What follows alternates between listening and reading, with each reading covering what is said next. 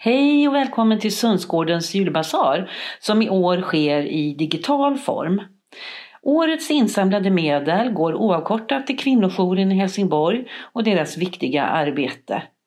Lyssna nu och njut av en betraktelse från dagens julpoddsvärld och så swishar du valfritt belopp eller sätter in på Sundsgårdens bankgirokonto för att stötta kvinnojourens verksamhet. Tack för ditt bidrag, litet som stort.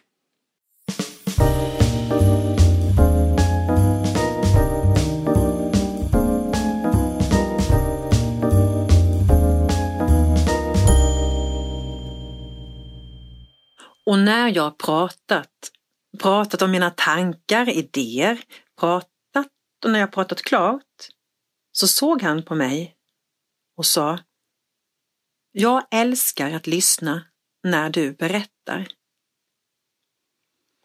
Jag tänker mig en enormt stor, men insynsskyddad arena, plats för skådespel täckt med ett gränslöst hölje. Jag ser inte hur högt upp taket når eller hur långt bort väggarna finns. Kanske är det omöjligt. Jag kan missta mig. Det gör jag så ofta om det nu är möjligt att ta fel i tanken. Hur som helst, det är morgon och jag är vaken. Överallt rår tystnaden.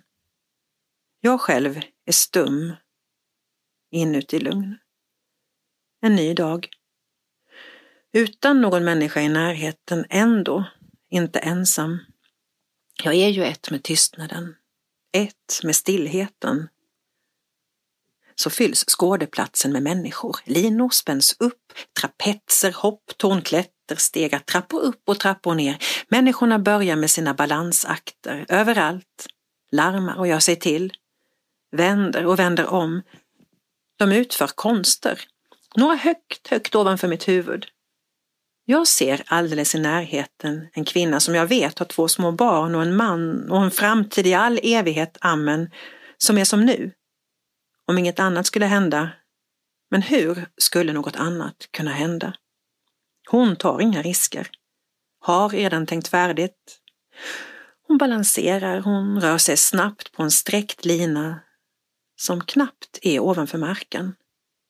Ändå har hon samlat en grupp människor omkring sig som applåderar och ropar förtjust när hon tar ett medvetet hopp och landar perfekt såklart med den vänstra foten strax framför den högra på linan som är sträckt en decimeter från marken. Det är fint ändå med människorna.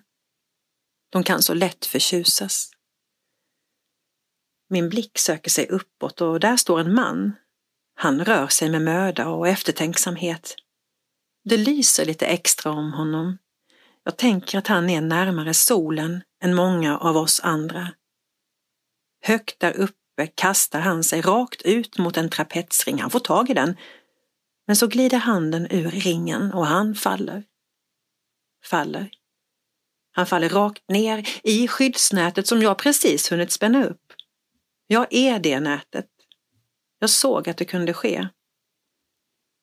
Strax därefter är han på nytt högt, högt där uppe, kastar sig mot trapetsringen, faller, igen, kastar sig igen, faller, kastar sig och håller kvar. Knappt ens någon ser. Jag ser, registrerar. Linbanor mellan pelarna, hängbroar mellan tornen och människorna som klättrar och hoppar och balanserar och tar sig vidare de som samlat flest åskådare tar nästan inga risker. Det är fint ändå med människorna. De kan så lätt förtjusas. Jag själv står stilla, omgiven av rörelse, i den stillhet som är min och som jag vaknat till och som kommer att vagga mig till sömns igen. Jag minns inte vem som började röra sig men plötsligt är vi många som tagit oss högt upp och jag svingar mig i trapetser och tar mig högre och högre upp och det finns åskådare här. Och det finns händer som fångar ringar att hålla i kroppar som tar emot och vi håller i varandra om vi måste så att ingen ska behöva falla och jag vet inte om jag gör rätt. Jag rör mig lekande lätt och alldeles ledigt. Jag nästan svävar. Den som vill förstår att jag är alldeles omedvetet medveten om begränsningarna. I rörelsen finns inget tak och inga väggar, ingen botten, bara vidare. Den som verkligen ser vet att jag egentligen är stum, att jag egentligen står alldeles stilla. Det är i trapetserna som jag skapar min berättelse. Jag älskar att lyssna på dig, sa han. Och jag vet att han var en av dem som följde mig från marken utan att döma. Jag heter Ulrika Taiti. Så här tänkte jag mig språket.